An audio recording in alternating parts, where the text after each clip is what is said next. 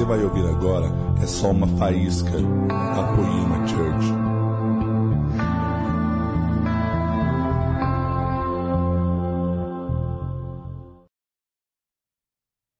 Vocês estão felizes?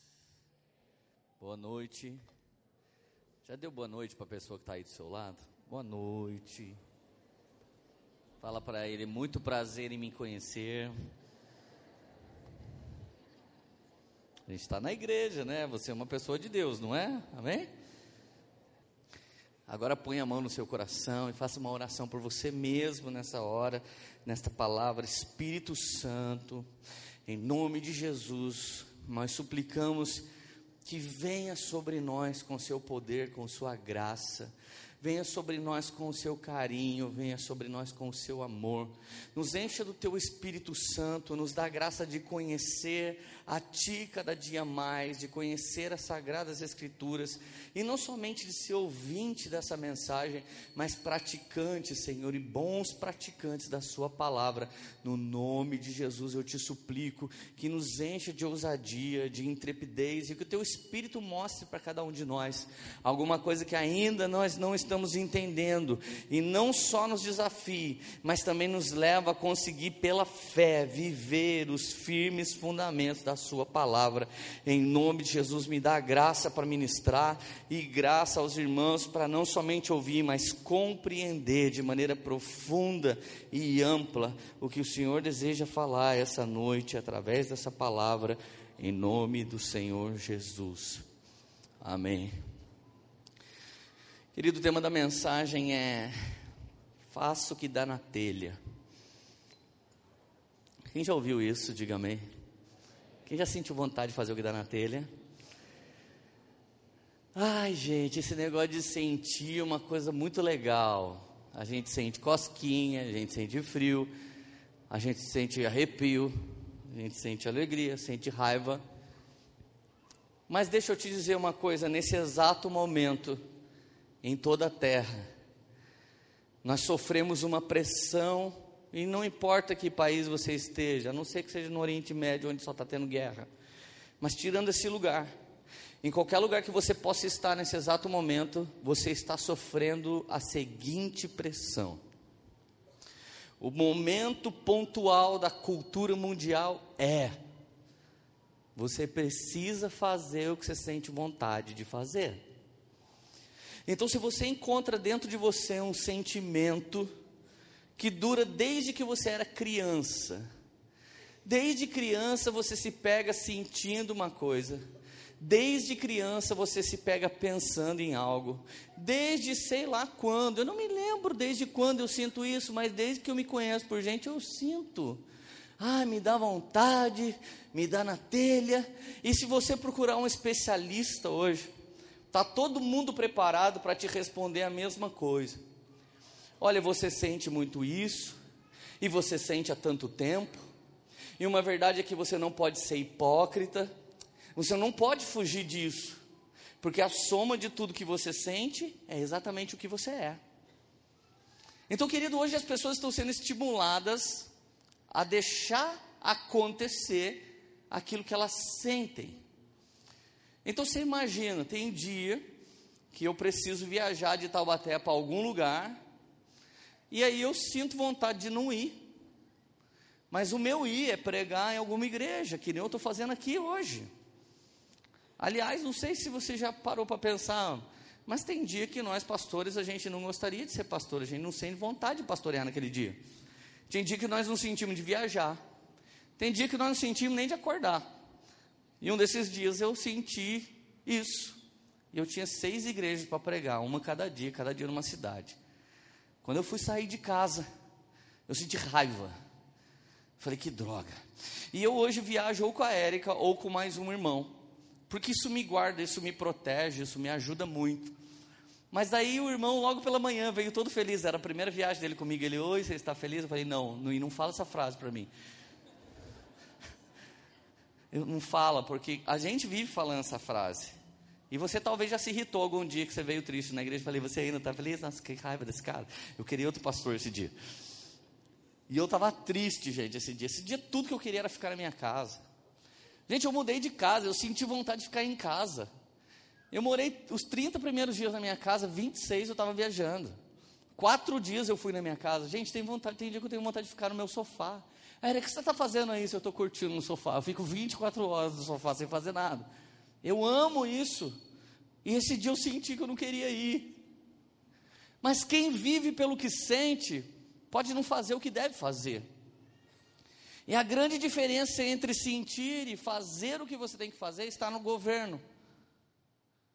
Querido, hoje você ouve as pessoas sempre falando: olha, você precisa ser feliz, você tem o direito de ser alegre, sabe? Você não pode ficar guardado aí dentro, sabe? Dentro de você tantas ideias, tantos sentimentos, você só precisa deixar sair. E, gente, eu estava chegando no aeroporto, sentindo que eu devia ficar em casa, e na hora que eu estava chegando, tem uns turistas, gente, que eles decidem frear na sua frente na hora que você está indo. Você está indo para o avião, você vai subir a escada, aí o cara para, pega aquele celular que está pendurado numa cordinha, vira de costa para fazer uma selfie com o avião atrás dele, um sorriso e você só quer pegar mais um voo, igual todo mundo pega busão. E aí eu já senti uma vontade de fazer, sabe o que? Tipo, passar um calço na pessoa, assim, derrubar a pessoa. Sai da frente, cara entrar logo no avião. Agora você imagina, se o pastor sente isso, o que, que você acha que acontece com o resto da igreja inteira? Gente, às vezes a gente sente, sente raiva, sente bravo, e essa ideia é altamente satânica. A ideia é essa: se você tem pensamentos que persistem, são repetitivos, para de lutar, para de resistir, para de contrariar, para de questionar. Você é isso. Gente, você não é o que você sente, você é o que você decide para a sua vida. Você imagina quantas vezes eu e você já sentimos o que a gente não devia. Gente, pega uma das melhores avenidas de Taubaté, Avenida Itália. Tem gente que pensa que é Beverly Hills aquela avenida. Você pega a Avenida Itália, tem 250 metros de extensão. Todas as coisas possíveis estão naquela avenida. E você só quer passar aquela avenida, vai no Senai, ou você vai no shopping, só, você só quer passar. Aí tem uns caras que não tem para onde ir e nem tem gasolina para ir longe. Eles ficam indo até o final daquela avenida, e eles voltam do final daquela avenida, e eles dão uma freada naquela avenida e ficam olhando para as pessoas. Gente, tudo que eu queria era ter um troller ou um Hammer, que são carros grandes, e fazer assim, passar por cima como se fosse uma joaninha. E as pessoas ainda têm orgulho. É uma avenida que o bar veio para a calçada, a calçada veio para cima dos carros, os carros estão no meio da rua, ainda fizeram um canteiro no meio e acabou a avenida. Agora você imagina quem morava na independência e era feliz e não sabia. Agora, o fato do nosso trânsito não funcionar, você já sente raiva. O fato de você sentir que você tinha que ficar em casa naquele dia, mas você não pode ficar em casa, você já sai meio. Só eu que passo isso ou tem mais alguém aqui? Então você procura um especialista, sabe? Então eu sinto desde pequeno ódio, eu sinto raiva. E hoje está na moda, vira o que você sente. Gente, esses dias um cara, esse, esse cara tinha entre 40 e 50 anos, esse cara tinha três filhas, e ele sentiu que ele é uma menininha de 5 anos, e ele foi adotado. Uma família que cuida daquele marmanjo. Você imagina se eu sentisse virar um sapo? Rebbe, rebbe, rebbe, rebbe. O que, que o sapo falou Bob Marley? Reggae. E aí você...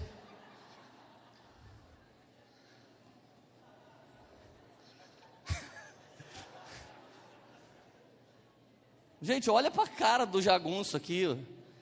E se eu quiser virar um sapo? Cara, nos anos 80 tinha uma canção que era hino de uma geração. Viva a sociedade alternativa. Se você quer tomar banho de chapéu, faça o que tu queres, ou espada de ser tudo da lei. Isso veio de um bruxo chamado Aleister Crowley, e ele estava começando todo o fundamento que está em nós hoje, que veio através do ensino do marxismo cultural. Então hoje, se você resolve sentir de matar alguém, a polícia chega lá, vem os direitos humanos e prende a polícia. Os direitos humanos não defendem os humanos. Os direitos humanos estão defendendo as pessoas que estão acabando com a vida dos humanos. E o cara sentiu. Nós chegamos ao cúmulo de hoje um policial à paisana, ele simplesmente responde a um assalto e ele mata três caras e aparece ativista. Tem três famílias agora chorando ao invés de uma. Sabe, gente, as pessoas estão sentindo um monte de porcaria dentro de si, estão vivendo do sentimento que têm. É uma grande mentira satânica alguém olhar para você e dizer para você que você tem que viver por aquilo que você sente. Eu sei que você não conhece alguém que viveu os últimos 25 anos fazendo exatamente tudo que sentiu e agora está ótimo, tem uma vida incrível porque ele sentiu vontade de fazer o que queria e agora ele está bem. Cadê a sociedade alternativa? Cadê toda essa galera? Visita cidades que foram verdadeiros povoados de sociedade alternativa. Visita hoje uma cidade como essa. Tem caos, tem miséria, não tem nada, ninguém trabalhou, ninguém fez nada, ninguém está vivendo nada. Não, você não pode viver pelo que dá na sua telha e nem pode viver pelo que você sente. Então, querido, você senta na frente de um, um estudioso, você, você, senta na vida de um especialista, você senta na frente de um humanista, e esse cara diz para você: olha, você não pode ser falso, não pode ser hipócrita, você não está sendo autêntico, você tem que ser autêntico. Pode sair daqui falando, Rebbe, Rebbe, Rebbe. Afinal, você está sentindo que você é um sapo. Quantos dias você acha que eu senti vontade? Ah, eu não queria ir no culto. Gente, já senti vontade, tipo, queria ir numa igreja hoje, que ninguém sabe quem eu sou. Sentar na última cadeira, assistir o culto e ir embora. Tchau, velho. Só quero ouvir a palavra de Deus. Eu já senti. Ah, Leandro, mas você não sentiu vontade de fazer um monte? Eu senti. Vivo sentindo umas coisas. E o que, que você faz? Às vezes dá algo na minha telha também e na sua. Ai, Leandro, eu estou se identificando com a mensagem. Olha que eu sinto isso. Aliás, estou até sentindo aqui que você devia parar de pregar isso, porque está afetando quem eu quero ser. Está afetando a mim. Porque eu sou isso aí, não adianta você falar que eu não sou, que eu sou. E eu penso mesmo. Falo mesmo. E para continuar a conversa é mesmo, não é mesmo? Vocês estão felizes ainda? Então o que fazer? Você pergunta para essa galera hoje que está te ensinando: o que fazer? Chuta sua avó, chuta sua mãe, eles são arcaicos, eles são de outra época. Dá, dá um tchau para seus pais. Ó, oh, manda seu chefe, manda seu chefe procurar a turma dele.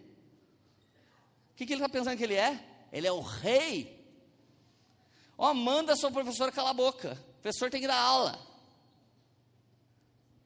E outra, se a polícia vier aqui, vai ser opressor contra oprimido. Duvido eles pôr a mão em mim. Gente, um dia a polícia veio dar geral num bando de vagabundos usando droga. Eu era um deles. A hora que o policial chegou, mão no carro, eu falei, não vou pôr. Porque sou de menor, senhor.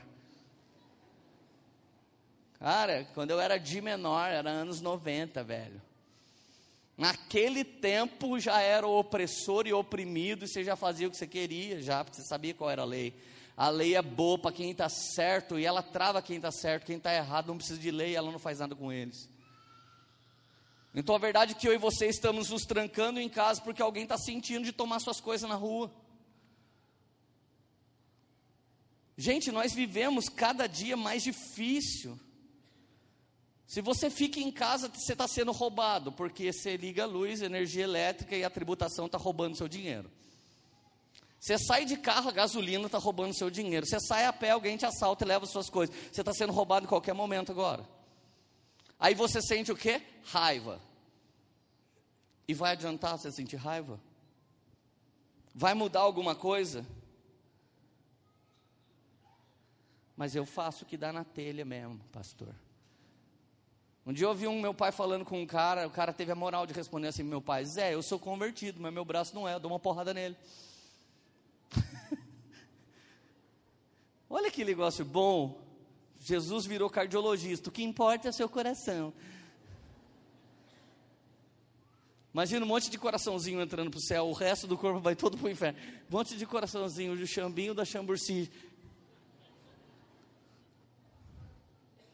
Porque importa mesmo, Leandro, é o coração.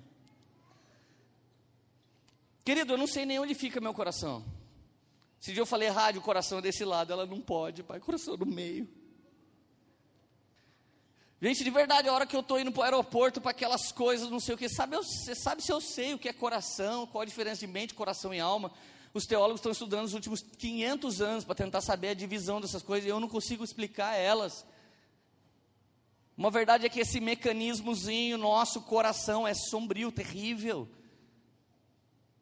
E eu acredito que 98% dos problemas que nós enfrentamos todos os dias está dentro do nosso coração está ligado à vontade de ser, ter, estar e, e fazer aquilo que você não pode.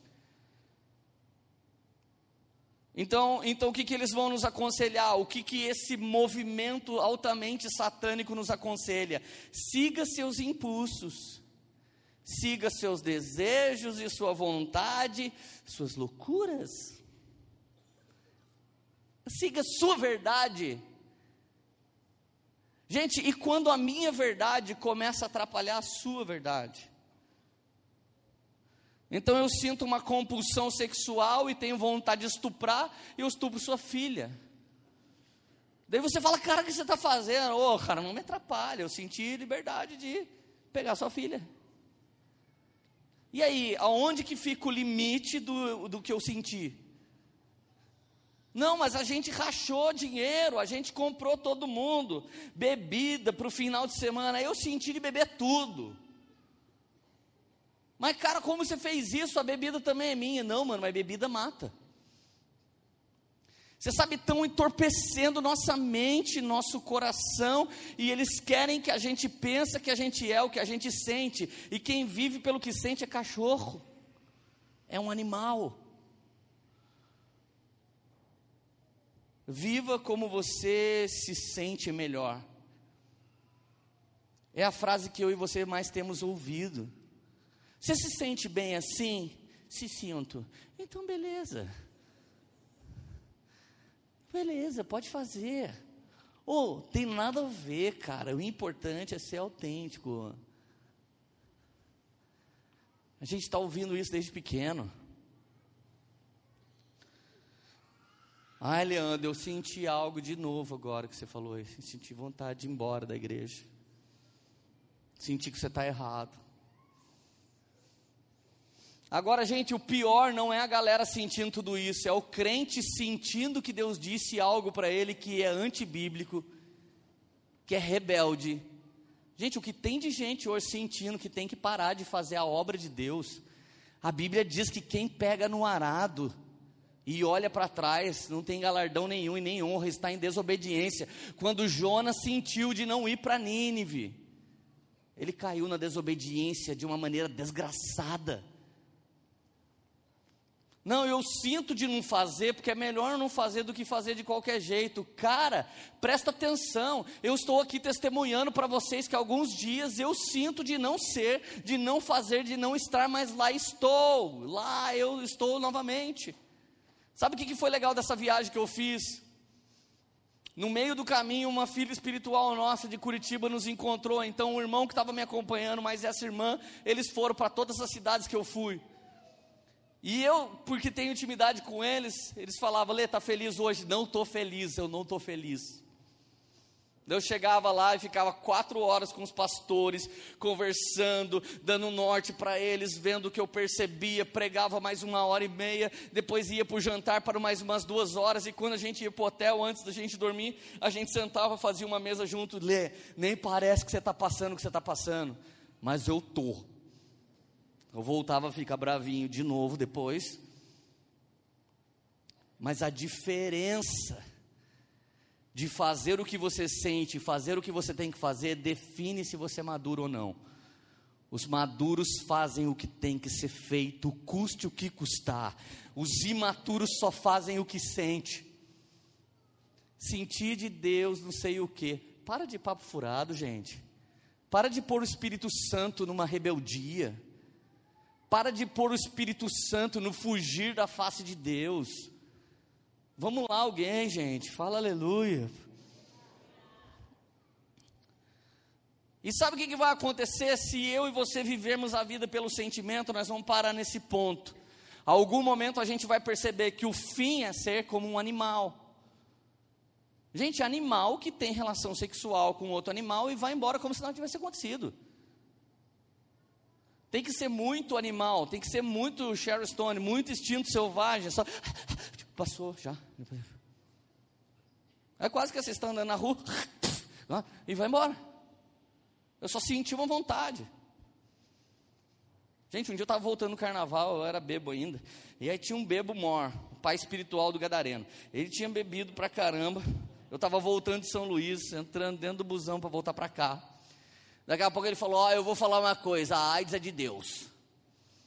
Doença sexualmente transmissível é de Deus. Eu falei, mano, esse cara não condiz com o bêbado essa fala. Fiquei olhando assim. Ó, graças a Deus tem tudo essa doença. Porque as pessoas parecem cachorro nessa cidade, faz tudo no meio da rua mesmo. Imagina se não tivesse doença, imagina se fosse tudo cheiroso, belezinho, tranquilo. Aí já era, rapaz. Olha, ó, graças a Deus tem AIDS. Eu olhei e falei, cara de Deus, esse, esse cara é um gênio. Ele é um filósofo, cara. Ele entende que uma doença dessa segura vários comportamentos. Gente, o fim disso é se tornar um animal. Se você der lugar para toda compulsão sexual, você vai virar um animal. Ah, Leandro, eu sou contra, você está sendo muito religioso. Quem disse foi Freud. Que alguém em estado de libido e orgasmo se torna como um animal. Você que já foi para a lua de mel, você sabe do que eu estou falando. A gente vai ter conversa aqui no, no, no, curso de líderes, no curso de noivos. Uma perguntinha que não falta para os noivos. Depois que casar, vale tudo? Vale, vale, esconde, esconde, pega, pega e vale pix. É. Já está tudo com carinha de animal, gente. É um instinto da sexualidade. E é por isso que o diabo quer que você mexa com isso antes da hora, antes do tempo. É por isso que estão tentando erotizar nossas crianças. Você consegue ficar quieto e ter medo de ser religioso? Estão tentando estuprar emocionalmente, psicologicamente nossas crianças. Tem youtuber que está fazendo brincadeirinha com criança, que ele solta no meio das brincadeiras que o seu filho vê no YouTube. Vou transformar seu pai numa bicha. Ele solta essas frases no meio de coisas engraçadinhas para criança. Eu vou convencer o pai, o cara fala. Cara, como que criança pode ouvir isso? Isso é uma liberdade de expressão, que beleza, alguém pode fazer isso na porta dos fundos, na porta do inferno, no raio que o parta, tá bom. Mas enquanto você sente que quer ter paz e dá o seu smartphone na mão do seu filho, que o próprio Bill Gates não deixa os filhos dele ter smartphone até 14 anos de idade, isso não foi feito para criança. Quantos pais nós temos aqui que a tela do seu telefone está quebrada porque você deixa com o seu filho para ele te dar paz? Talvez você devia ter pensado em ter filho antes. Em nome de Jesus, cara.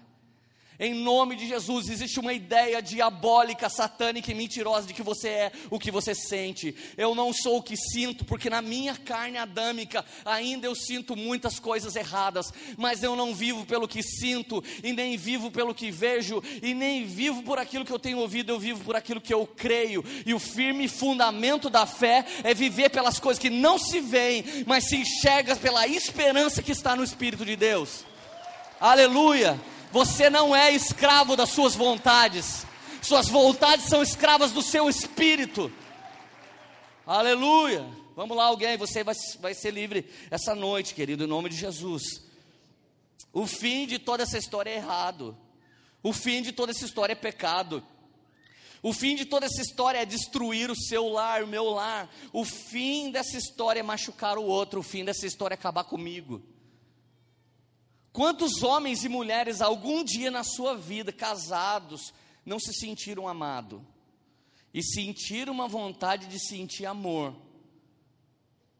Então eles tinham um lar bem sucedido e eles sentiram isso e sentiram vontade de ser amado. E se ele senta com você e comigo, ele fala assim: Cara, eu não sou amado nos últimos 10, 20 anos, tem alguma coisa errada? Eu querer me aventurar?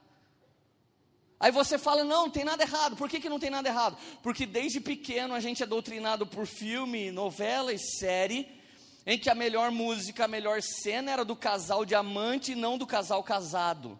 E você que é cristão e está aqui orando pela sua família, já torceu por alguém que estava em adultério. Ai que legal, ela vai ficar com aquela mulher porque a mulher deu uma vaca.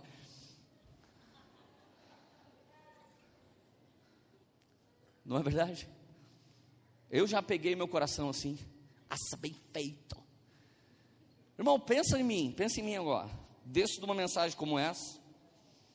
Aí vem um cara: Oi, pastor, tudo bem? Queria que você orasse para mim. Olha, minha mulher me violentou emocionalmente ao longo da minha vida, me extorquiu, me arrebentou. Estou 10 anos nessa. Eu estou separado, mas eu estou orando para Deus restaurar meu casamento. Você poderia orar para mim? Aí você ora pelo cara, Deus abençoa a vida do cara, o casamento do cara, restaurar a vida da mulher, em nome de Jesus, amém. Daí sai ele, vem uma moça. A moça, oi pastor, tudo bem? Então meu marido meu, meu marido me maltratou nos últimos 10 anos e eu estou sofrendo muito. Você poderia orar para mim? Você, Deus abençoe. E daqui a pouco você sai e a sua natureza adâmica pensa: Deus, por que, que você não mata a mulher daquele cara e o marido daquela outra no mesmo acidente? Faz eles bater de carro de frente lá na Avenida Itália. Em nome de Jesus, eles batem, morrem e eu caso esse casal. Deus, eu tive uma grande ideia. Eu devia ser a quarta pessoa da Trindade. Fala a verdade, gente, se isso não ia apavorar o Big Brother. Sabe por quê? Porque a gente sente, e sente um monte de vontade de fazer coisa que não deve. E a gente sente vontade de fazer coisa que a gente mesmo não aprova. E a gente sente, gente, um monte. Quem já sentiu vontade de brigar comigo, diga amém. Diga não, vou ficar triste. o Mazal riu alto, Mazal. Eu ouvi essa risada. Essa risada quis dizer alguma coisa. Vocês não sentiram? Eu senti. Lê, eu acabei de sentir de novo aqui. Senti aqui. Lê, para, que eu, eu, ó, eu sou o que eu sinto, eu sou. Eu sou mesmo o que eu sinto.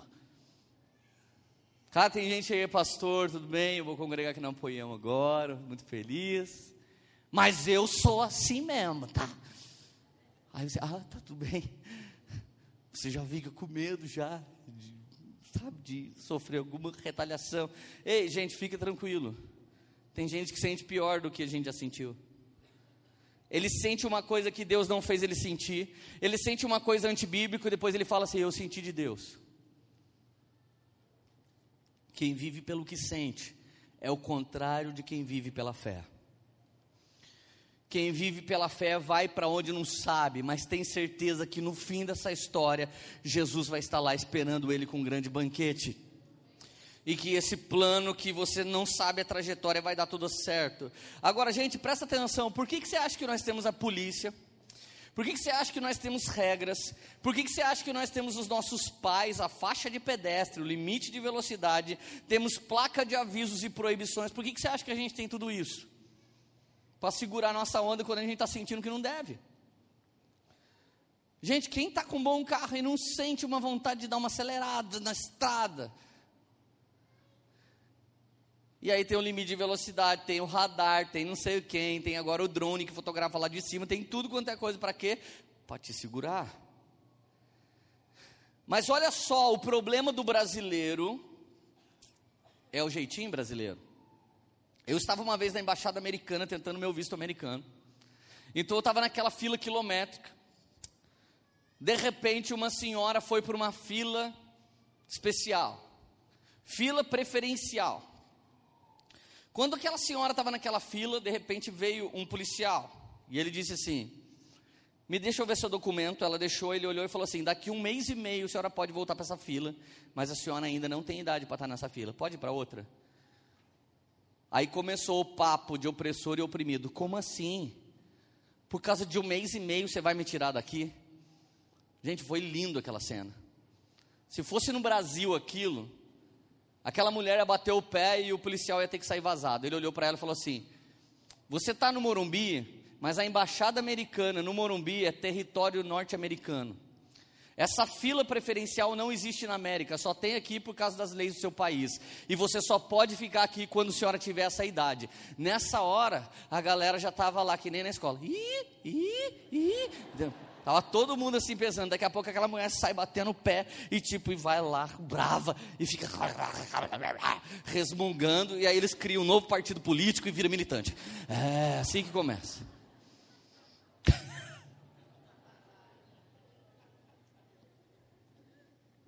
Gente, a hora que eu olhei aquele cara, eu falei, mano de Deus, velho. O cara apavorou em cumprir a lei, cara. Agora, olha como é que é a lei do país dele. Outro dia eu estava na loja Ross, quem já foi na América sabe que essa é a coisa mais de pobre do mundo. Eu fui lá na Ross, onde tudo não custa nada. Eu estou na fila. De repente vem um senhor bem bonitinho atrás de mim. Eu, hello, how doing? Good morning. Ele, hello. Aí eu disse para ele assim: quer passar na frente? Ele falou assim: eu não sou impotente. Eu sou um ser humano normal. Pode ficar aí. E eu queria explicar para ele: não, aqui no meu país a gente deixa os senhores passar na frente dele. E eu falei: ah, sorry. Eu pensei que ia vir um FBI já me prender. gente, em todos os lugares que você vai, tem um senhor, uma senhora trabalhando. Ninguém é inútil num país onde existe recompensa de honra. Mas todo mundo quer ser inútil num país onde tem sustento para quem não merece. Nós somos treinados pelo marxismo cultural. E dentro dessa igreja pode perceber, você libera graça para alguém que veio do pecado, mas não aplaude alguém que merece ser aplaudido. Porque você fala: "Não, isso aí não. Isso aí não. Isso é muito orgulho. Nós não temos a moral de pirar na vida de alguém que é incrível. Mas se alguém der uma dura e falar, cara, sai dessa vida de pecado, começa a andar mais fundo com Jesus aqui. Oh, oh, olha a graça.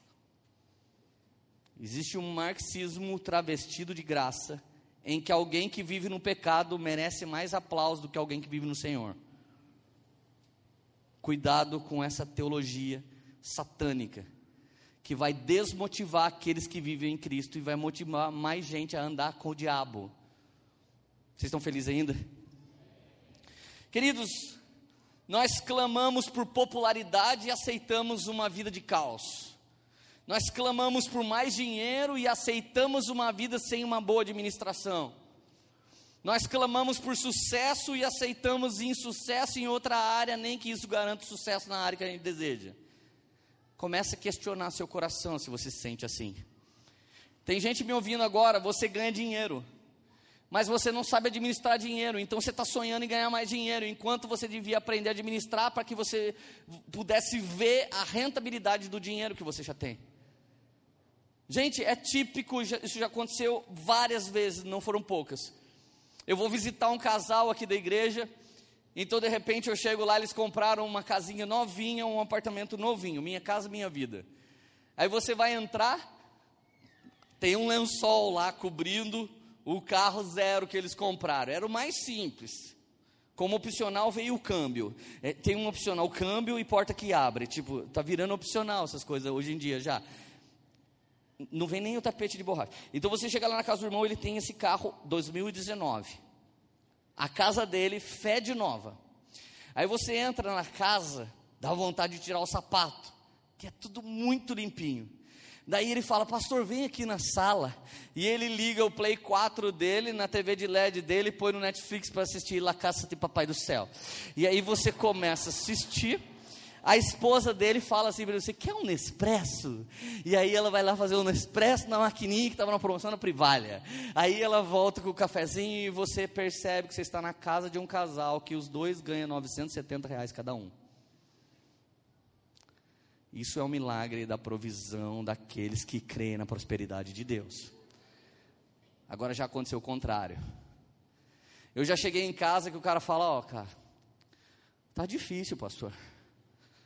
O negócio está indo de mal a pior. Mas, irmão, você ganha quanto? A gente está tendo que viver com 15 mil agora. Olha, não está fácil, cara. Não dá para cortar grama, não dá para mandar alguém vir limpar o lustre, não dá. Olha, não está dando. A internet que a gente quer de 1 tera nitro plus, tipo, não está. A gente não está conseguindo, pastor. Eu queria que o pastor orasse para a gente. Pelo menos Deus pudesse dar uns 30 para gente, 30 pau. Irmão, se eu fosse contratar alguém para ser gerente no meu negócio, eu contrataria esse casal que com menos de dois mil reais anda de carro zero, anda de casa nova, toma Nespresso e assiste Netflix. Cara, esses caras são incríveis. Eles aprenderam que mais vale uma vida cheia de paz do que uma vida de reputação mentirosa. Mais vale uma vida com paz que excede todo entendimento do que uma vida fake. Querido, deixa eu te dar uma ordem no seu espírito, no nome de Jesus. Não siga o seu coração, antes questione as verdades contidas dentro do seu coração, antes de dar um passo de seguir o que o seu coração manda. No meu aniversário, às vezes tem uma festa aqui, e normalmente a igreja está com esse tanto de gente. Quando ela está com esse tanto de gente, ela tem em torno de 1.200 pessoas. A pior frase que eu escuto no dia do meu aniversário. Que Deus realize todos os desejos do seu coração. Lembra, lembra eu no aeroporto? Tem dia que eu desejo no meu coração, eu estou indo rápido, que eu quero colocar minha mala, e aí tá vindo o Brisa, o Brunão, não sei quem mais, tem que colocar o violão, e aí vem a gente com um monte de muamba, para dar para as crianças, sei lá para quem, para o filhinho que comprou na 25 de março, essa pessoa vem bem, tranquila, acertando a bolsa na cabeça de todo mundo que está sentado no corredor, e aí ela coloca a bolsa lá, e a gente que é missionário, quer colocar o violão, tudo direitinho, a gente não pode colocar, e eu tenho vontade de dar um calço nessa pessoa assim, ai, sai da minha frente, seu turista, Nutella. A gente é viajante raiz de avião. E alguém sente de fazendo batuque atrás, a gente.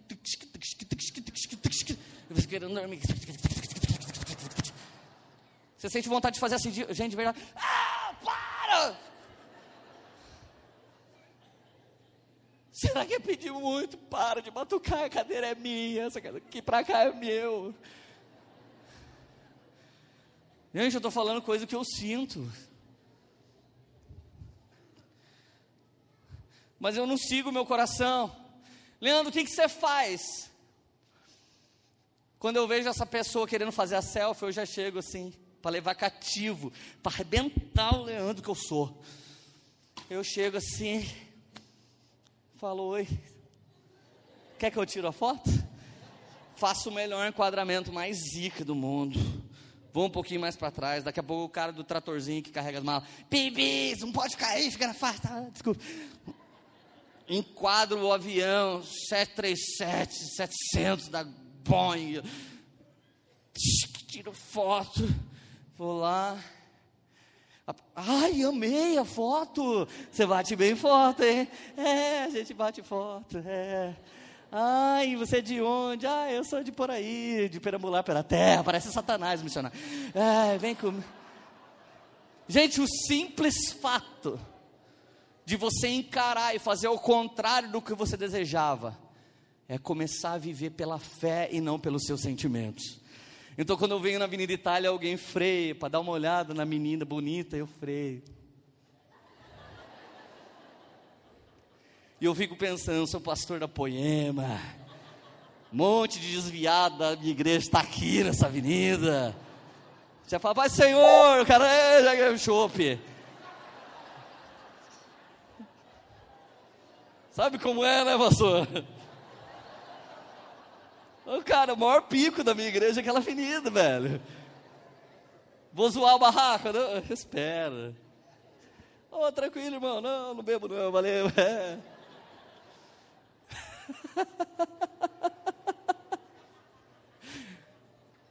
Cara, você precisa ir contra as coisas que você sente. Porque o Senhor te deu um espírito de autoridade, Ele ordena sobre a sua alma, Ele ordena sobre a sua carne, e você precisa levar cativo a Cristo. Então, deixa eu te dizer uma coisa para gravar no seu espírito: é uma mentira que você é o que você sente. Você não é o que você sente, você é e sonha ser aquilo que Deus tem projetado para você. E se pela fé você acessar Cristo Jesus por meio do Espírito Santo e das sagradas Escrituras, você vai ser por muitas vezes o que você não queria, mas o resultado final vai ser incrível. Pergunta como que eu voltei dessa viagem de seis igrejas. Voltei envergonhado do irmão que estava todo o tempo comigo.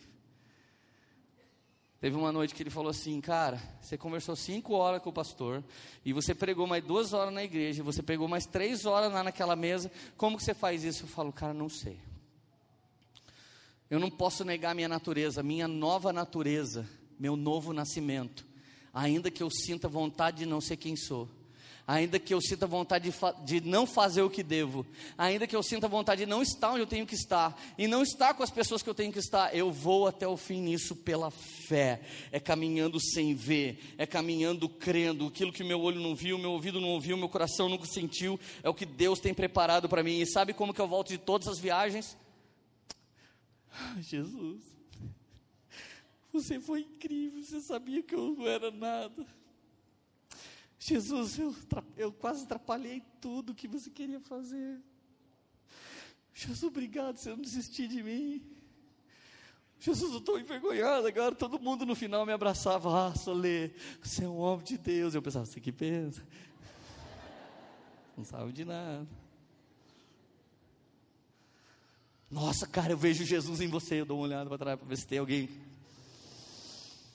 Gente, Todos que deixam o sentimento comandar vão se sentir péssimos depois. Todo mundo que você conhece que teve a vida levada por sentimentos, ele fica péssimo depois que ele cai na real.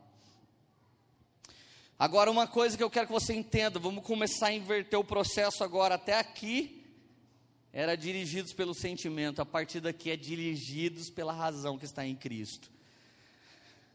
Quero que você comece a cair na real. Para você ser alguém bem sucedido em tudo que você faz, você vai ter que entender isso. Nem sempre fazemos o que queremos, na hora que queremos, com quem queremos e onde queremos, mas fazemos o que temos que fazer. Gente, tem dia que você vai sentar com a pessoa que você não quer, num lugar que você não quer, para resolver a coisa que você não quer, num horário que você não deseja, e você vai ter que fazer isso para que tudo dê certo. E não adianta, os caras que comandam o mundo, eles têm disciplina. Aí você fala, mas os Rolling Stones que estão 80 anos na zoeira? Cara, não tem zoeira para lançar um álbum. Não tem zoeira para fazer um show. Não tem zoeira para fechar um cachê. E não é na mesa de um bar que eles fecham o contrato. É com advogados poderosos e incríveis. Então eles têm que, além de roqueiros, cara, loucões, tem que sentar com seus empresários, seus advogados, com seus contadores, com os empresários de outros lugares, com outras coisas e resolver aquilo que você fala, ai, é chato no banco, é chato no contador. Gente, essa geração é uma geração muito manhosa. Você começa a levantar o cara líder na igreja, ele já começa a falar: Ah, eu não sinto que Deus tem isso para mim. Então cala a boca que eu sinto, dá vontade de falar isso. Mas quando vira mãe, ai, não tratei bem minha mãe, né? Então a gente vai ter que experimentar tudo por experiência própria, não dá para viver pela fé antes disso. Ah, eu senti que Jesus não está me chamando para isso. Gente, Jesus tem nos chamado para tudo que é oportuno, no tempo oportuno, na hora oportuna, Ele tem nos chamado. E de verdade, nós temos que cair na real. A base do governo da terra é nem sempre fazemos o que queremos mais do que temos. Nem sempre na hora que queremos, mas na hora que tem que ser. Nem, se, nem sempre, nem sempre, nem sempre, nem sempre. E você vai ter que fazer o que é certo. Mas olha Jeremias, que felicidade desse cara no capítulo 17 de Jeremias, versículo 9. Ele explica como a gente é. Ele explica aquilo que a ciência ainda não conseguiu falar. Ele explica aquilo que muitos teólogos não conseguiram dizer ao longo dos seus anos exaustivos estudando as Escrituras. O coração humano é mais enganoso que qualquer outra coisa e é extremamente perverso. Quem sabe de fato o quanto é mal? Eu e você não sabemos de fato quanto de maldade ainda há em nós, até que alguém nos pressione e a gente exploda. E a gente às vezes é capaz de fazer o que a gente repreendeu na vida de todas as pessoas. Se você um dia viu seu pai gritando com a sua mãe, sua mãe gritando com seu pai, você disse: Na minha casa não vai ser assim. Mas assim que você casou e passou um perreio, você não sabia o que fazer. Então o que, que você fez? A última coisa que você sabia que era para ser feita. Ah! Maldito safado! Daí solta geral. Daí o seu marido olha e fala: Amor, a gente se conhecemos na poema. Você falou maldito. Daí ela, mais teóloga que ele, fala assim: é maldito, está na Bíblia. É que é um jeito caipira de falar maldito, sai maldito. Então, não é palavrão, amor, está na Bíblia. Mas amor, você gritou comigo? Não, amor, estou de TPM. Gente, TPM é tô precisando do Messias. Amém? Quando você entrar, irmã, na TPM, você começa, eu estou precisando do Messias, eu estou precisando do Mestre, estou precisando da majestade, estou precisando do meu rei. Vai falando que passa. Vai repetindo que passa. E você, marido, quando ela tiver TPM, você fica, estou precisando melhorar, estou precisando melhorar, estou precisando melhorar. Fica assim que vai dar tudo certo. Uma semaninha só dá tudo certo, amém? Amém, Gustavo? Dá tempo ainda, filho. Olha na Bíblia a mensagem que sensacional que ficou esse versículo. O coração humano é terrivelmente sombrio e enganoso, um enigma que ninguém consegue decifrar. Mas eu, o Eterno, investigo o coração e examino a mente. Eu examino o coração humano, vou à raiz de tudo, eu trato o homem como ele é na realidade, não pela aparência. Então, gente, não adianta a gente bancar o teatral com Jesus. Sabe, Deus, eu estou sentindo de ser mais bênção esse ano. Gente, com Deus não cola. Dá até para enganar a gente, mas com Deus não rola, fica tranquilo. Ai, Deus sabe, eu estou sentindo que se você fizer algo para mim, eu vou fazer coisas para você. Eu estou sentindo, eu estou se sentindo crente hoje, Deus. Não vai funcionar. Agora, como mudar? A pergunta sempre fica assim: como mudar? Como conseguir uma mudança de vida? Como levar cativo? Primeira coisa que você tem que saber antes da prática, você precisa saber um fundamento. O nosso Deus, o nosso Salvador e Redentor Jesus Cristo, ele participou da minha e da sua condição humana, conforme diz nas Escrituras através de Hebreus capítulo 2, verso 14. Presta atenção. Portanto, visto que os filhos são de carne e sangue, ele também participou da condição humana, para que por meio da sua morte derrotasse o diabo e libertasse aqueles que durante a vida toda estiveram escravizados pelo medo da morte. Pois é claro que não é a anjos que ele ajuda, mas aos descendentes de Abraão. Pega essa chave. Deus ajuda os descendentes de Abraão e não os descendentes de Adão. Qual a diferença? Quem deixa a vida me levar, vida leva eu. É filho de Adão. Eu faço o que eu quero mesmo. Esses homens não são filhos de Abraão. Filho de Adão é, eu não posso negar minha natureza. Deixa eu te contar uma historinha. Um dia o elefante foi atravessar o rio, o escorpião falou: Ô oh, brother, se me arma na travessia aí. Aí o elefante fez assim com a tromba: Sai fora. Aí o, o escorpião falou: Ô louco, o cara, me arma o rolê aí, mano, só para atravessar o rio. O elefante falou: Cara, aqui, velho, eu já sei que você vai meter o ferrão em mim, eu vou morrer. Aí o escorpião falou: Tá amarrado, irmão. Se eu fizer isso com você, eu também vou morrer. Não sou bobo. Daí o elefante falou: Ah, então demorou, pode subir. Aí o elefante estava no meio do caminho. A hora que a água estava quase chegando no escorpião, o escorpião não aguentou, gente. Ele, ele resistiu até a metade do rio. Ele estava assim. Aí o elefante, ô oh, louco, velho. Aí o escorpião falou assim: Ô oh, mano, foi mal não resisti, cara. Senti uma vontade, você é tão gostosão. Ah, enfiou mais um pouquinho. Cara, agora a gente vai morrer. Ah, já era, mano. É que é o seguinte, eu não posso negar minha natureza. Todo o nosso envolvimento adâmico vai nos machucar e vai machucar pessoas. Mas Jesus, ele experimentou a carne para oferecer essa saída para os filhos de Abraão. Qual a diferença dos filhos de Adão para os filhos de Abraão? Os filhos de Abraão tinham tudo o que tinha, mas decidiram que aquilo não era nada os filhos de Adão, perdão, os filhos de Adão tinham o Éden, tinham o Senhor, tinham acesso, e eles decidiram que aquilo não era nada. Mas Abraão não tinha nada, não sabia para onde ir, mas pela fé ele caminhou com o Senhor. E significa que aqueles que caminham pela fé têm um sumo sacerdote diante de Deus defendendo a condição deles. Então deixa eu te ensinar uma coisa de uma vez por todas.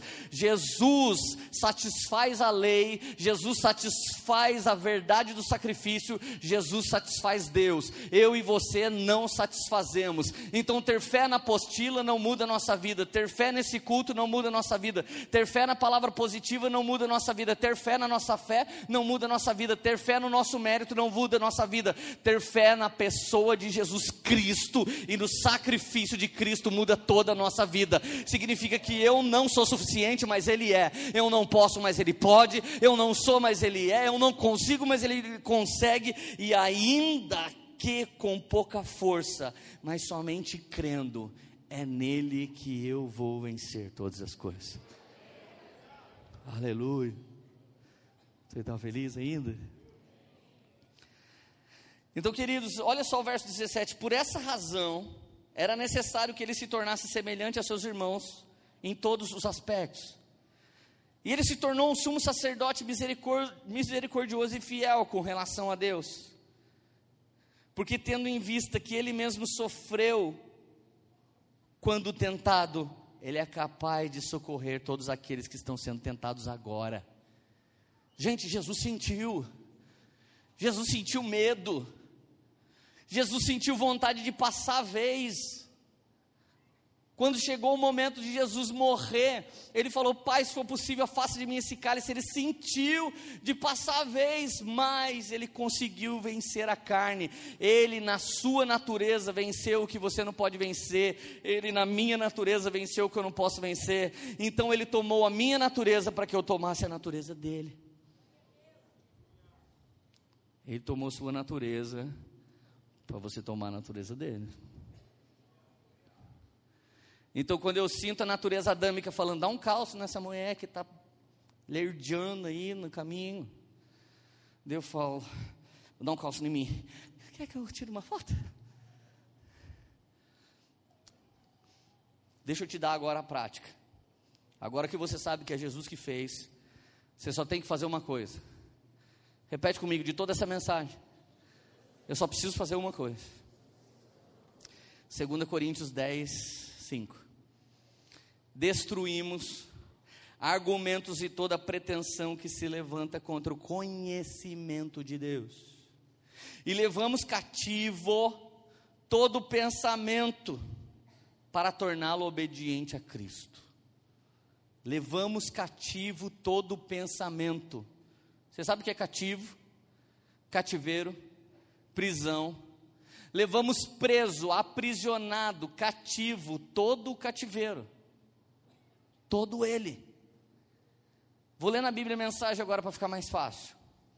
As ferramentas que usamos não são para propaganda ou manipulação.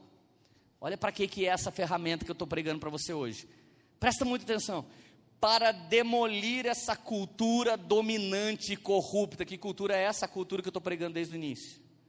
Uma cultura de que você é o que você sente para demolir esta cultura dominante e corrupta. Usamos as ferramentas poderosas de Deus para esmagar filosofias pervertidas, derrubar barreiras levantadas contra a verdade de Deus e encaixar o pensamento livre. Sabe o que é pensamento livre? É tudo que dá na telha para encaixar o pensamento livre, toda emoção e todo impulso, a estrutura de vida moldada em Cristo. Então vem aqui, Gustavo. Vou te mostrar na prática como é que eu faço. Gente, esse é o Gustavo. Palmas para o Gustavo.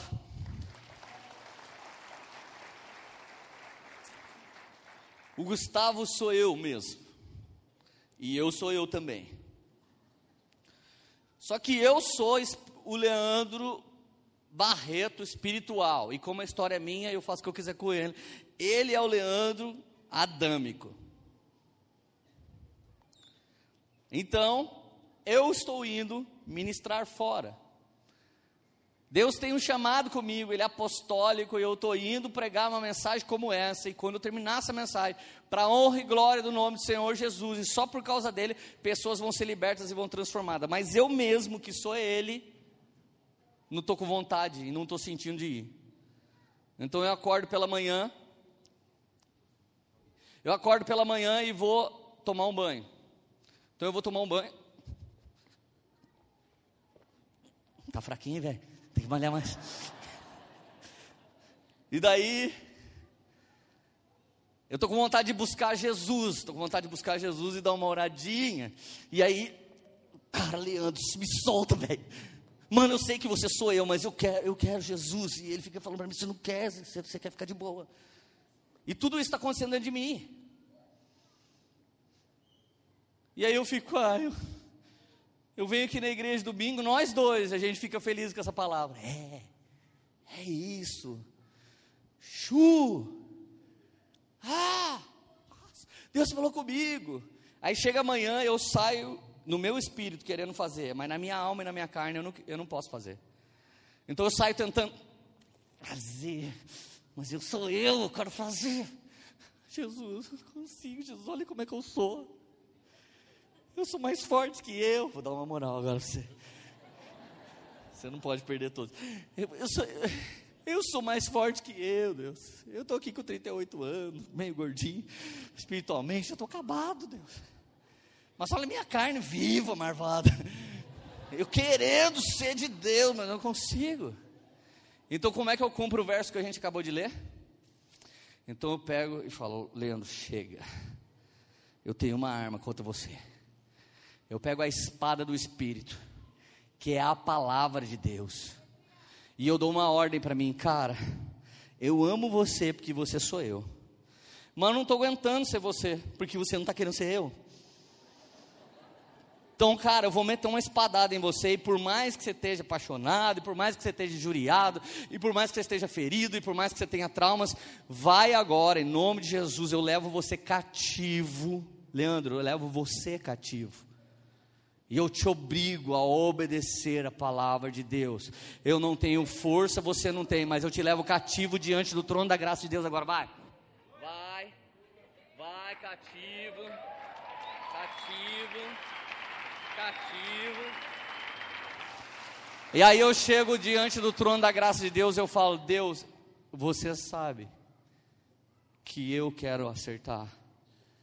Mas você sabe que eu não consigo." Você sabe que eu te amo, Jesus. Mas você sabe que eu gosto de um monte de coisa que não ama você. Mas sabe por que eu tenho coragem de ir até lá?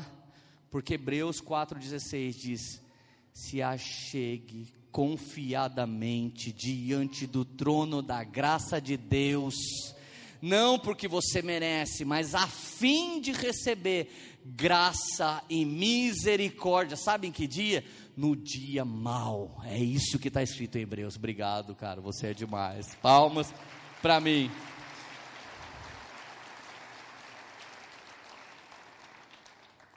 Então, quando eu tô fortinho lá na Avenida Itália, eu quero falar, ah, sai todo mundo da frente, eu fico lá.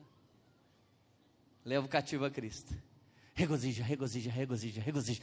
Um dia eu vi o Danduque falar, eu tenho um voto de regozijo. Eu falei, como assim? Toda vez que eu vou ficar triste, o anjo fala para mim, você tem que ficar feliz. Toda vez que eu vou reclamar, o anjo de Deus fala para mim, você não pode reclamar. Eu falei, você fez um voto de regozijo. Ele falou, fiz. Eu falei, vou tentar fazer uma semana de regozijo. Gente, eu fui fazer uma semana no primeiro dia. Eu já não queria regozijar mais. E eu tinha que ficar falando assim para mim, regozija, regozija, regozija, regozija, regozija. E era aquele dia que tudo deu errado, e eu ficava regozija, regozija, regozija, cara, regozija. Então eu vou te falar de novo o que está escrito. As ferramentas que usamos não são para nos elevar nem para nos propagar, mas para demolir essa cultura que diz que eu sou aquilo que eu sinto. É uma cultura dominante, corrupta. Ela está no ensino, ela está na TV, ela está na internet, ela está no meio dos nossos amigos, ela está até mesmo na ciência, ela está até mesmo em algumas profissões que nós estamos escolhendo para ser. Ela está impregnada. É uma cultura dominante, corrupta, e nós usamos armas poderosas de Deus para esmagar filosofias, vãs filosofias filosofias pervertidas, derrubar barreiras levantadas contra o que? Contra a verdade de Deus. E nós vamos encaixar o pensamento livre, toda a emoção e o impulso à estrutura moldada por Cristo. E aí, se você falar assim, mas deu na minha telha agora que eu não vou conseguir, eu posso continuar. Então, Hebreus 4,16 diz: aproxime-se do trono da graça de Deus com confiança. Chega em Jesus, irmão. E não tenta fazer teatro, ele sabe quem você é. A graça é a irmã gêmea da verdade. Se você falar assim, eu não sou um cara legal. Essa semana eu estou pecando por força você está falando a verdade, a verdade atrai a graça, e a mentira atrai a desgraça, sabe Deus? Obrigado, porque eu não sou como a galera que peca por aí, mas eu sou super de Deusinho, ó, muito obrigado, viu? Estou super feliz, ó, de ter essa parceria com você, uhum, toca aqui. Esse caráter não é o de um cristão, ninguém que está aqui merece ser salvo. Mas todos nós que estamos aqui somos salvos pela fé e podemos reajustar esse sentimento de salvação lá no trono da graça de Deus novamente. Você está feliz ainda? Então, conclusão: Filipenses 4,7. É aqui que você vai ter que viver depois que você leva cativo a Cristo. Filipenses 4,7. A paz de Deus que excede todo entendimento, guardará o coração e a mente de vocês em Cristo Jesus. Quem que guarda? A paz. Gente, ter paz é tudo na vida. Ter paz é tudo na vida. Ter dinheiro não é tudo na vida. Ter fama não é tudo na vida. Ter poder não é tudo na vida.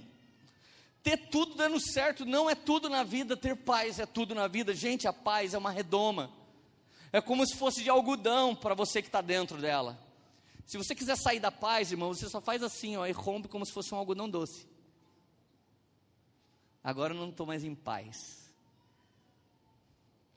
Você pode sair da redoma de paz a hora que você quiser, mas quando você está em paz, a Bíblia garante, no livro de Jó, capítulo 1, verso 10, Satanás está falando com Deus, preste atenção nesse diálogo. Satanás está trocando ideia com Deus e Deus falou: pode tentar Jó. Olha o que Satanás falou. Acaso você não pôs uma cerca em volta dele, da família dele, de tudo que ele possui? Deus falou para Satanás: vai lá, tenta Jó, faz o que, faz, vê o que você pode fazer. Satanás falou: eu não vou, não dá para entrar. Não dá para entrar. Não dá para entrar, não tem como romper a barreira, tem uma cerca. A prosperidade dele não dá para eu entrar, não dá para entrar no casamento dele, não dá para entrar na casa dele, não dá para entrar no banco dele, não dá para mexer com o cachorrinho dele, até o poodle dele tinha. E é verdade, a Bíblia diz que os seus rebanhos não paravam de se multiplicar. Gente, essa é a paz que não é como uma telha nem como um telhado, é só redoma de proteção. Então a única coisa que você tem que sentir de Deus é paz que excede todo entendimento. Os moravianos eram jovens livres, e eles sentiram paz um dia, de doar a sua vida para a escravidão, porque assim eles iam poder pregar o Evangelho de Cristo aos escravos. Eles eram livres de país livre, mas eles decidiram se entregar. E eles foram trabalhar como escravo. E a frase mais magnífica dos moravianos, a épica histórica, que o cordeiro receba a recompensa dos seus sofrimentos através de mim. Que o cordeiro receba a recompensa de todo o seu sofrimento através da minha vida. Queridos, tem dia que a gente tem paz em algo que não deveríamos ter. Minha esposa um dia foi parar no médico e a gente não estava muito em paz, mas a gente começou a evangelizar aquele médico. E depois a gente começou a entrar na vida daquele médico. E depois que a gente percebeu o que Deus queria, a gente chegou a dizer: Deus, da próxima vez não precisa ficar doente, não. A gente já vai lá e prega para o médico, a gente até paga a consulta. Ai, doutor, eu vim aqui para fazer uns exames de rotina. Você conhece Jesus? Sabe? E a última coisa que eu quero que você pense: eu e você não temos que fazer muita coisa, só temos que crer. Porque a Bíblia diz em Ezequiel 36, 26, é uma promessa para o tempo que o Espírito Santo fosse tocar o homem. Ele toca o homem hoje, não no tempo de Ezequiel. E ele profetizou da seguinte maneira, no capítulo 36, verso 26 do livro de Ezequiel: Darei a vocês um coração novo, e eu porei dentro de vocês um espírito novo, tirarei de vocês o coração de pedra, maldoso, arruinado e colocarei dentro de vocês um coração de carne. Davi amplia esse entendimento. Me dá um coração inclinado a te obedecer e um espírito reto. Me devolve isso, Pai. E uma coisa que eu não pude esquecer jamais foi uma das primeiras frases de Martim Lutero que eu ouvi na vida.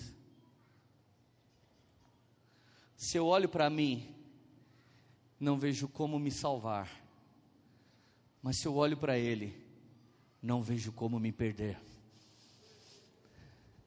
Você não pode sair dessa sozinho, mas Jesus está te ensinando hoje que Ele vai te tirar desse lugar. Pelo poder do Espírito Santo de Deus, fecha os teus olhos, que seja desmoronado de dentro de você toda vã filosofia de que você é o que você sente de que você é o que fizeram com você, de que você é o trauma que geraram em você. Eu repreendo em nome de Jesus da sua vida que você é os livros de filosofia caída que você já leu no passado. Eu, eu, repreendo em nome de Jesus que você veio do macaco. Eu repreendo no nome de Jesus que você é simplesmente um, um, uma explosão cósmica eu repreendo em nome de Jesus da sua vida uma vida sem propósito, uma vida sem direção. Em nome do Senhor Jesus, eu repreendo pelas poderosas armas do céu agora. Eu, eu, eu faço desmoronar, pelo poder do Espírito Santo de Deus, todos os argumentos que foram colocados dentro de você ao longo dos anos. Argumentos religiosos, argumentos que Deus gosta de bonzinho e não gosta de ruinzinho, argumentos de meritocracia, de que Deus vai fazer para quem faz e para quem não faz, ele não faz. Deus vai fazer para quem crê, porque quem não crê não tem acesso ao que ele pode fazer, porque o que ele fez ninguém viu antes, o que ele fez ninguém podia fazer, o que ele fez ninguém tem o poder de fazer e Jesus está nessa casa, repreendendo de mim e de você coisas que nós sentimos. E eu quero que você saia daqui como eu volto de viagens quando eu não estou bem, como eu volto de cultos quando eu não estou bem, eu volto arrependido de ter saído triste. Eu volto arrependido falando de Jesus, eu podia ter ficado quieto. Eu quero em nome de Jesus que você seja tocado de uma maneira nessa noite em que você possa pegar a espada do Espírito, colocar algemas na sua natureza adâmica, e como um filho de Abraão, te levar, levar a si mesmo cativo, você sabe que quando nós estamos liderando, liderando alguém, nós estamos levando a pessoa cativa a Cristo. Quando nós estamos discipulando alguém, nós estamos levando uma pessoa cativa a Cristo. Então, quando ela fala uma coisa que não é do céu, quando ela fala uma coisa que é adâmica, quando ela fala uma coisa que é pecado, a gente continua a conversa e trazendo o céu para a conversa e trazendo o frescor do Espírito Santo para a conversa, queridos de Deus. Você não vai viver pelo que você sente, você vai viver pelo que você crê. Volte a crer que Jesus tem uma obra absurdamente grande na sua vida. Volte a crer que Jesus tem uma obra fantástica na sua vida. Volte a crer que Jesus tem feito algo maravilhoso por você. Volte a crer que Jesus é santo, poderoso. Volte a crer que Jesus que Jesus tomou a sua natureza para que você tomasse a dele. Você que se sentia caído, Você que se sentia fraco, você que se sentia impotente, pecador, pega essa natureza. Pega essa natureza dele, ele conquistou tudo isso para te dar isso. Volte a viver pela fé. Volte a viver como alguém que crê. Volte a viver como alguém que entra confiadamente no trono da graça de Deus, a fim de alcançar graça e misericórdia no dia mal. Volte, volte, volte, volte. Volte, volte, volte.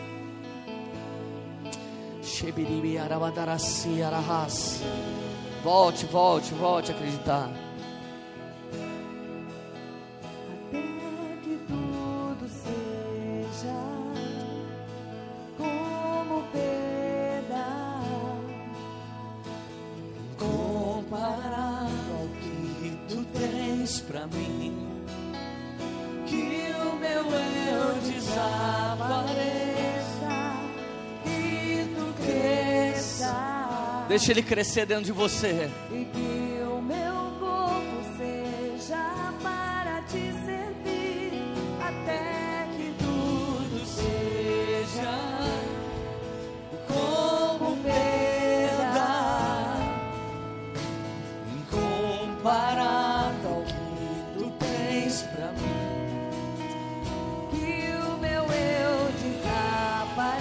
Deixa o eu de Jesus ser estabelecido na sua natureza.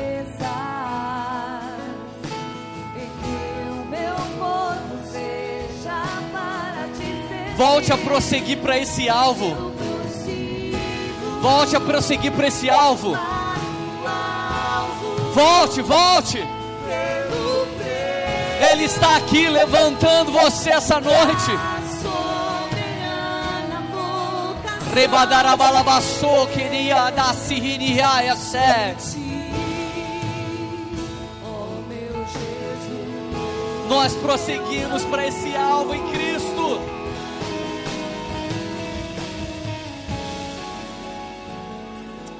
Jesus, nós não vamos viver pelo que dá na nossa telha, Senhor, mas nós vamos viver. Vamos viver dentro dessa redoma de paz que excede todo o entendimento em Ti. E nada pode penetrar, nada, nada, nada, a menos que o Senhor permita ou que a gente rompa. Nos ensina a viver pelo que sentimos na paz que tudo excede. Não nos deixe ser enganado pelos outros sentimentos.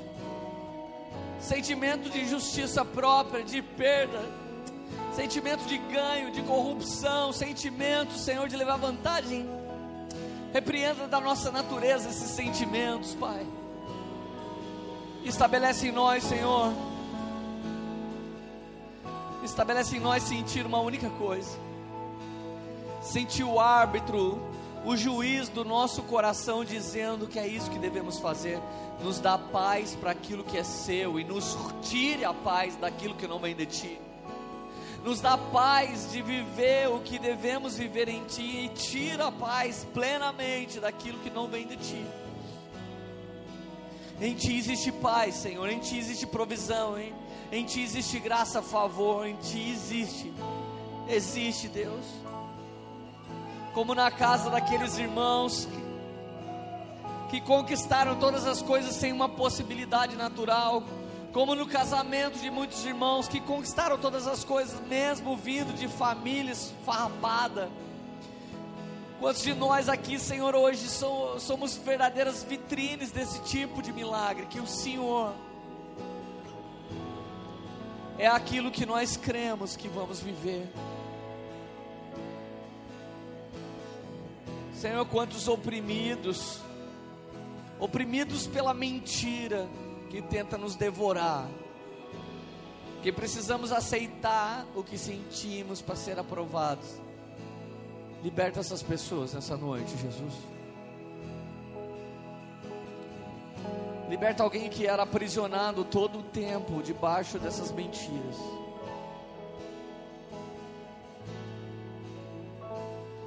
Liberta alguém que foi estimulado a viver pelo que sente.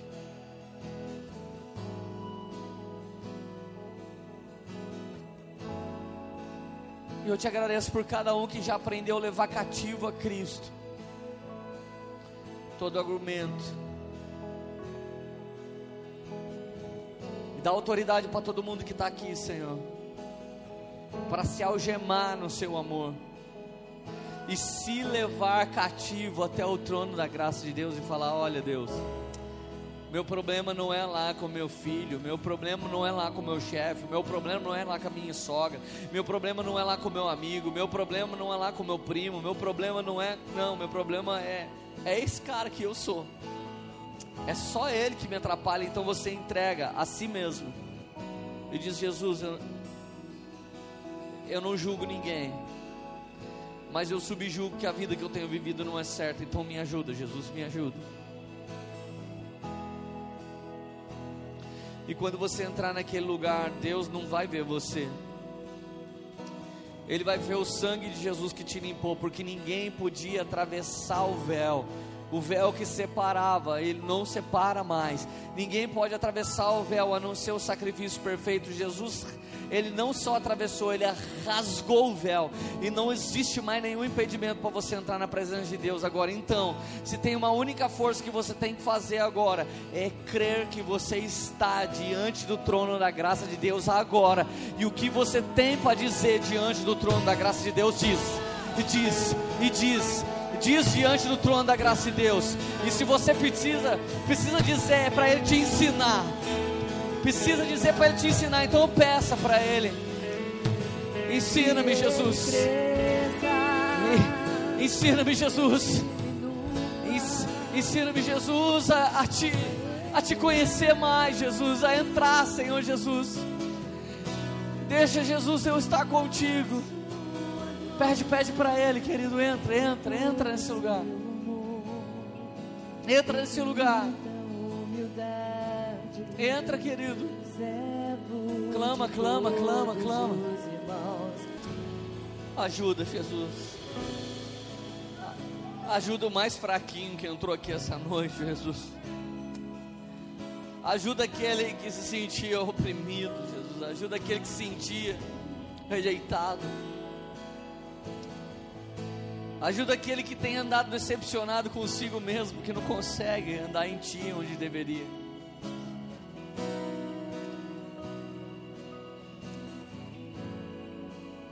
E faz a gente entender que de tudo que nós devemos guardar, é o nosso coração que nós devemos guardar. Nos ajuda a guardar nosso coração. Nos ajuda a guardar dentro de nós a Sua palavra e nos ajuda a não guardar dentro de nós coisas que não devemos guardar dentro de nós.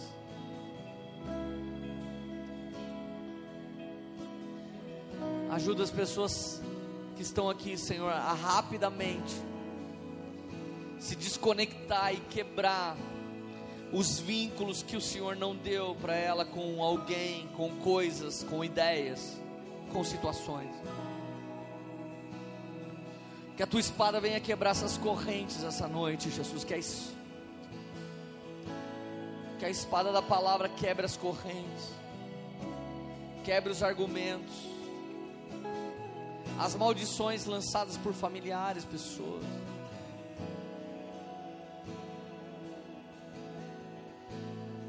Por favor, Jesus nos ensina a esconder Sua palavra dentro do nosso coração, para a gente não pecar contra Ti.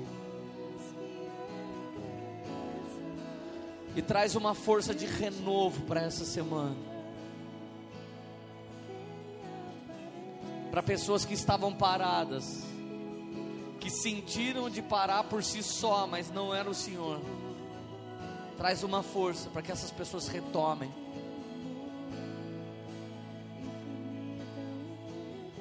Traz uma força para que alguém volte a lutar mais um pouco a sua própria luta. E traz maturidade para todos que estão nos ouvindo aqui, Jesus. De que tem muita coisa que precisa ser feita, independente da gente querer, gostar, entender ou não. Nos dá força para fazer o que nós temos que fazer. Porque o teu reino, Senhor, são de. O teu reino ele pertence às pessoas corajosas e audaciosas. Tomem de coragem. Pessoas que têm coragem de permitir que sua natureza adâmica seja transformada numa natureza dos filhos de Abraão. E por mais que a gente ainda viva numa terra caída, Pai, nós ansiamos a chegada do teu reino milenar, onde não haverá, Senhor Jesus, mais injustiça. Aonde não haverá, Senhor, mais todo o caos que tem acontecido. Nosso corpo, nossa mente, nossos sentimentos aguarda com grande expectativa para que o Senhor venha nos buscar, Senhor. Então venha nessa semana, nesse momento, fortalecer a vida de cada um dos amados irmãos que aqui estão. Em nome de Jesus. Você pode glorificar Jesus, aplaudir, exaltar.